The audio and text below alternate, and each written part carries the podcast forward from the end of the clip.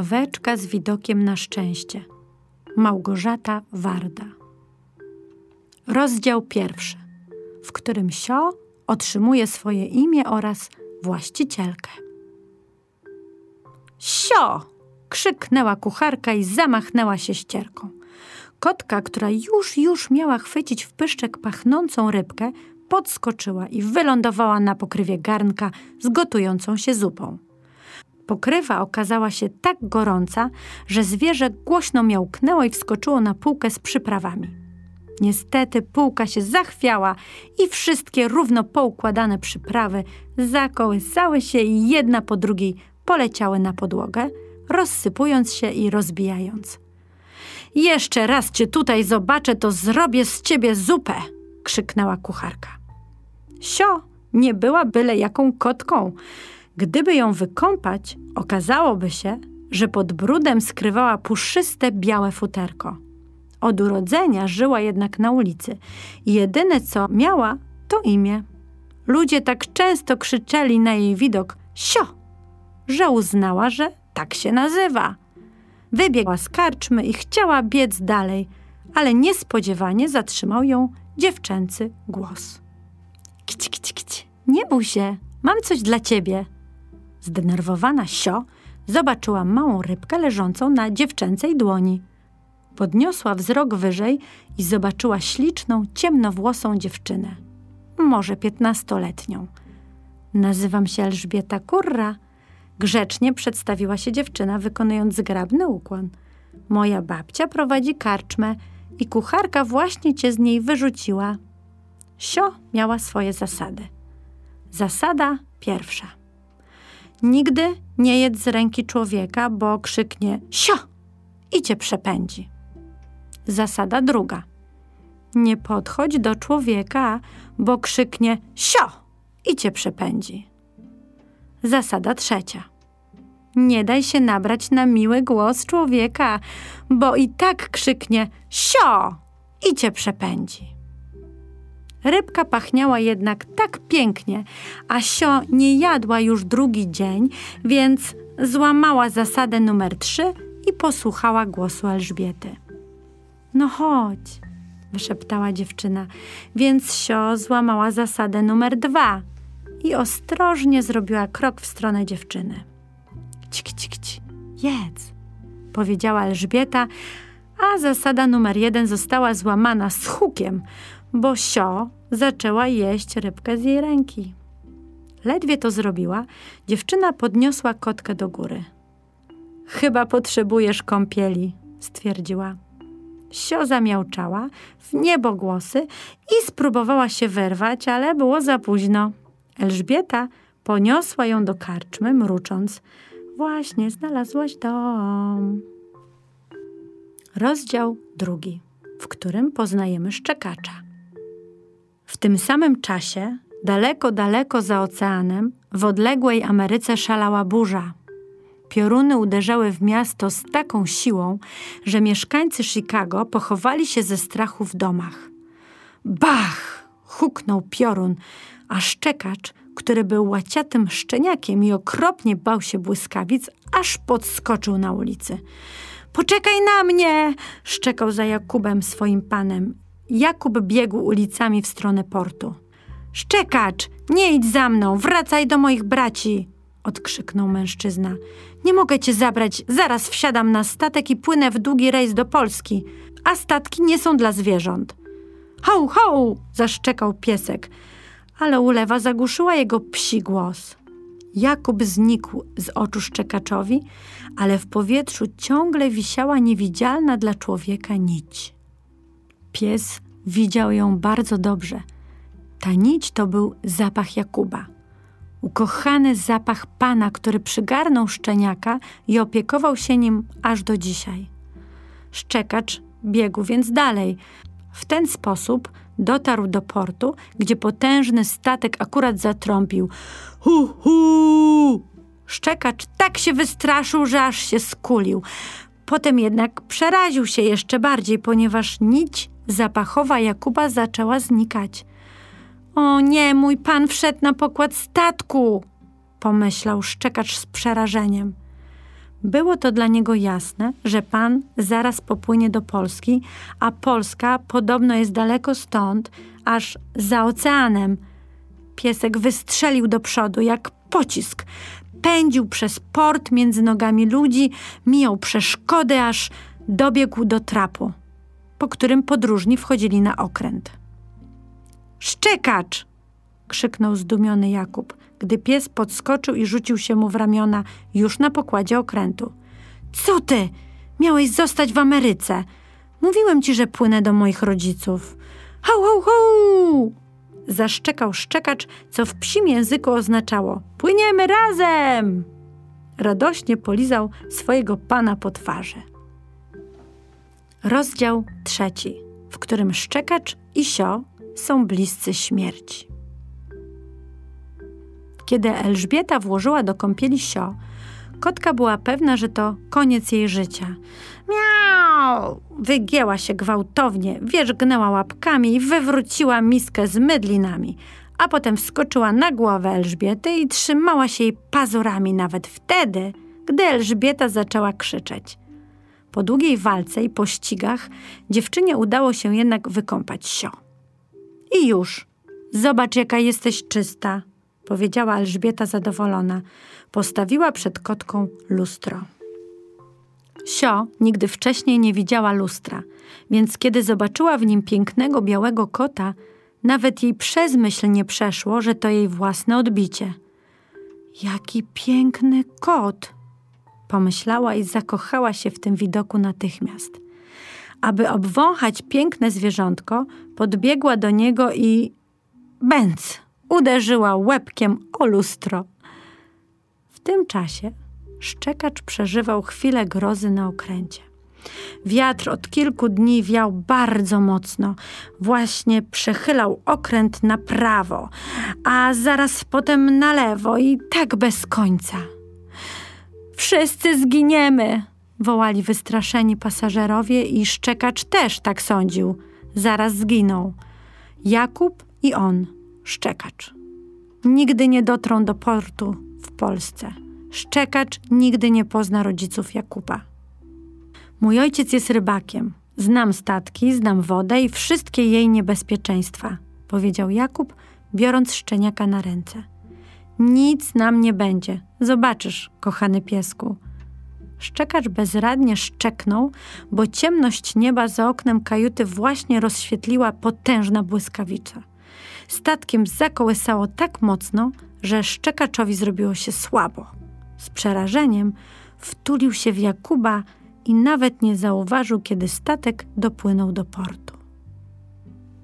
Rozdział czwarty, którym Jakub i Elżbieta się spotykają, a Sio i Szczekacz wpadają w panikę. Była deszczowa niedziela, kiedy Elżbieta ubrała kotkę w koronkową czapeczkę oraz pelerynkę i usadowiła się z nią w wozie, co niespecjalnie spodobało się Sio. Cała rodzina dziewczyny jechała tego dnia do kościoła. Poczekasz na mnie tutaj, na miękkiej poduszce, zapowiedziała Elżbieta do kotki, gdy dotarły do dzielnicy Oksywie. Ale pod kościołem nie było mowy o wypoczynku. Potworne szczekanie, tak jazgotliwe, że aż bolały uszy, zagłuszyło śpiewy modlących się ludzi. Co za okropny pies! pomyślała Sio, wychylając się z wozu. Co za idiotycznie ubrany kot! pomyślał szczekacz na widok Sio w czapeczce i pelerynce. Cicho, ty niewychowany kundlu! fuknęła Sio, więc szczekacz na chwilę faktycznie zamilkł ale cisza trwała tylko moment, bo przecież nie po to szczekacz przemierzył ocean, przetrwał burzę i kołysanie okrętem, by w Polsce jakaś kotka ubrana jak lalka mówiła mu, co ma robić. Szczekaczu, nie! zawołał Jakub, na próżno próbując złapać swojego psa. Nie zdążył. Szczeniak wskoczył na wóz, nagle zrobiło się takie zamieszanie, że Elżbieta, która akurat chciała wysiąść, wywróciła się. Dziewczyna runęła prosto w kałużę. Przerażona Sio zapomniała o swoim pięknym ubraniu i zaczęła uciekać do kościoła.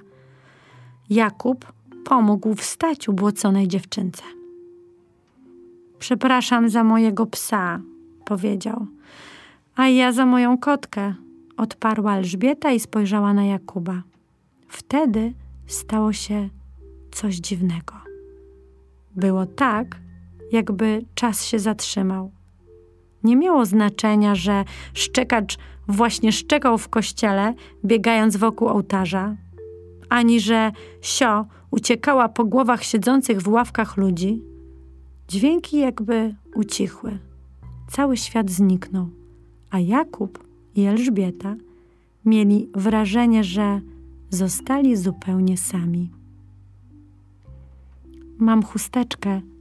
Jakubowi drżały dłonie, gdy wycierał z błota sukienkę dziewczyny. Nazywam się Jakub Szejbe. Niedawno przypłynąłem z Ameryki. Jestem Elżbieta Kurra, odpowiedziała Elżbieta łamiącym się z przejęcia głosem. Bum, bum, bum, bum, waliło serce Jakuba. Bum, bum, bum, bum, waliło serce Elżbiety. Nie wiecie, co to oznacza? Właśnie się w sobie zakochali. Rozdział piąty, w którym szczekacz i sio muszą obmyślić plan. Kilka dni później szczekacz nie mógł uwierzyć, że Jakub odwiedza Elżbietę. Po co tam idziemy? szczekał załamany, biegnąc za swoim panem. A po co oni tutaj przyszli? zamiałczała poirytowana Sio, kiedy przez okno pokoju Elżbiety zobaczyła Jakuba i jego kundelka. Tak nie może być, pomyślały zwierzęta jednocześnie. Przecież nie można pozwolić, żeby Elżbieta i Jakub się spotykali. Szczekacz obmyślił plan. Postanowił, że pogryzie buty Elżbiety, a jeśli to nie pomoże, pogryzie też buty jej rodziców i kucharek. Uważał, że po takich zniszczeniach rodzina Kurrów nie będzie życzyć sobie wizyty Jakuba w domu, a więc on, szczekacz, nie będzie musiał nigdy więcej oglądać Sio. Sio również wpadła na doskonały plan. Postanowiła, że podrze płaszcz Jakuba, zrzuci go z wieszaka i na dodatek oznaczy jako swój teren. Wtedy na pewno pan Szejbe nie będzie chciał więcej odwiedzać domu Elżbiety. Szczekacz przystąpił do działania, gdy tylko jego pan zniknął w salonie. Nosem otworzył sobie drzwi do sieni i zaczął wąchać. Pierwsze buty na pewno należały do rodziców Elżbiety, drugie do kobiety, która pachniała karczmą. Trzecie jednak nosiły zapach pięknej panny kurry. Sio również zaczęła działać. Po cichutku zbiegła z piętra i wpadła do przedpokoju. Płaszcz Jakuba wisiał na gwoździu, tak jak się tego spodziewała. Wystarczyło zacząć go szarpać pazurami i to płaszcz mojego pana, nie ruszaj! szczeknął szczekacz i rzucił się na sio. W kotłowaninie, która nastąpiła, oba zwierzęta wypadły na podwórko przed domem i poturlały się pod suszące się na linkach pranie.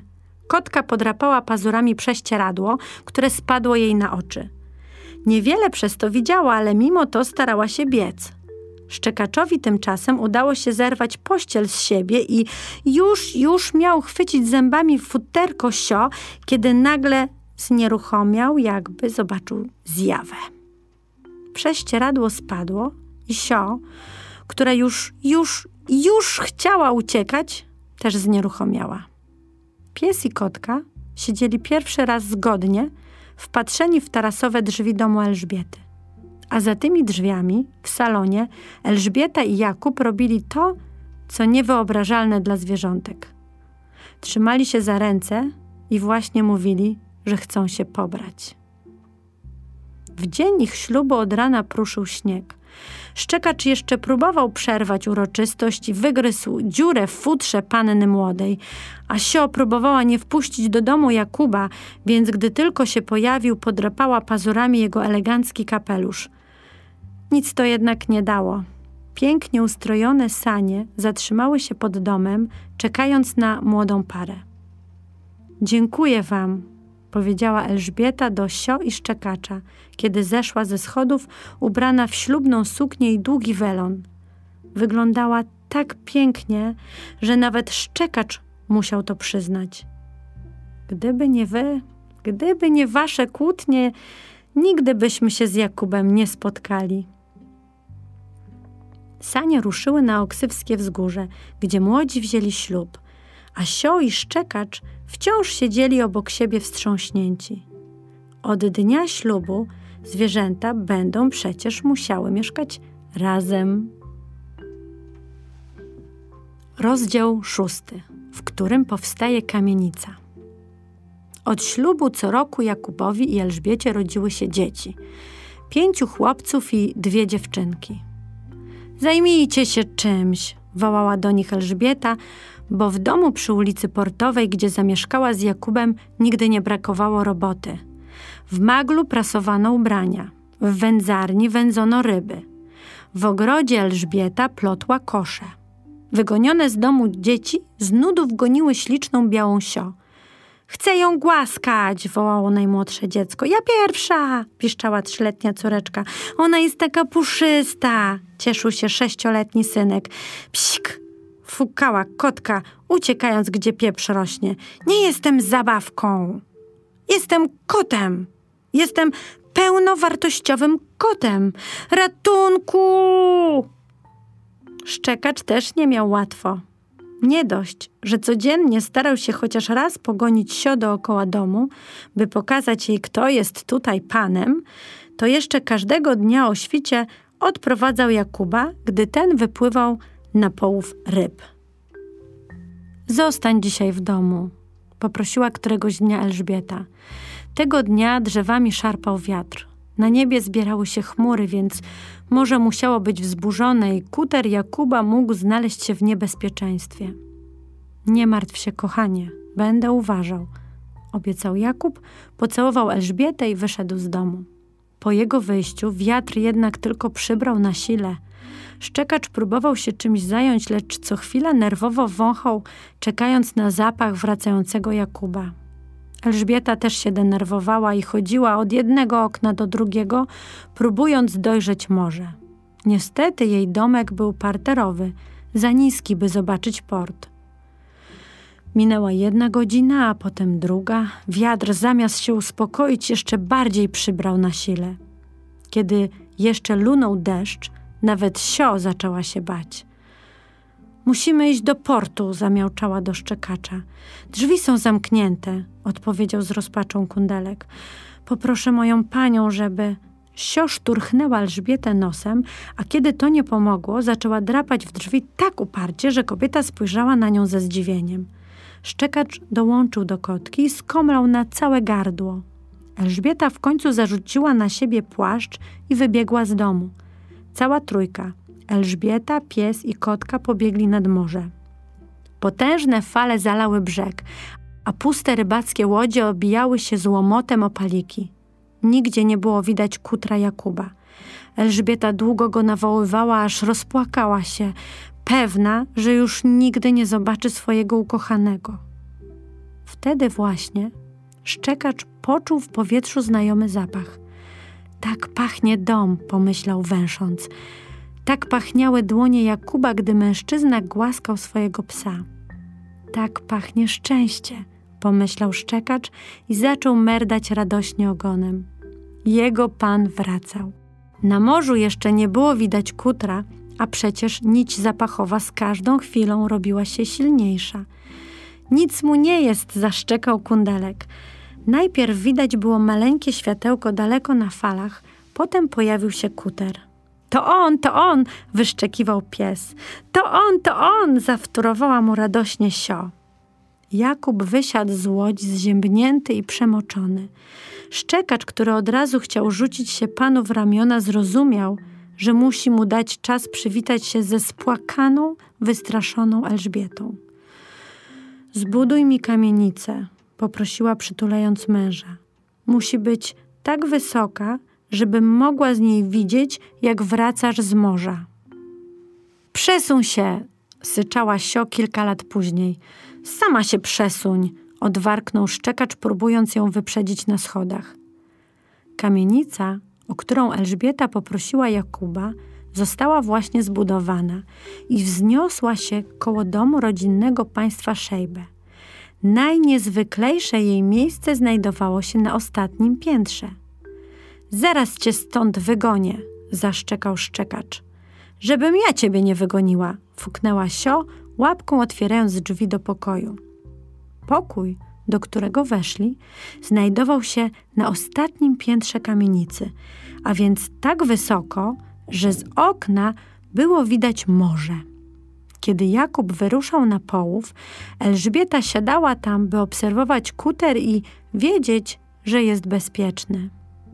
No i co tam widzicie? dopytywał się szczekacz, który nie sięgał do okna. Na razie nic, odmiałknęła Sio, która widziała wszystko, ponieważ wskoczyła na parapet. Za oknem falowało morze, a maleńkie łódeczki i kutry pełne ryb powoli przybijały do brzegu. Widzę go, wraca! zamiałczała radośnie Sio. Elżbieta też dostrzegła Jakuba i jej twarz rozjaśnił uśmiech. Szczekacz zerknął wtedy na Sio. Nawet lubię tę kotkę, pomyślał po raz pierwszy.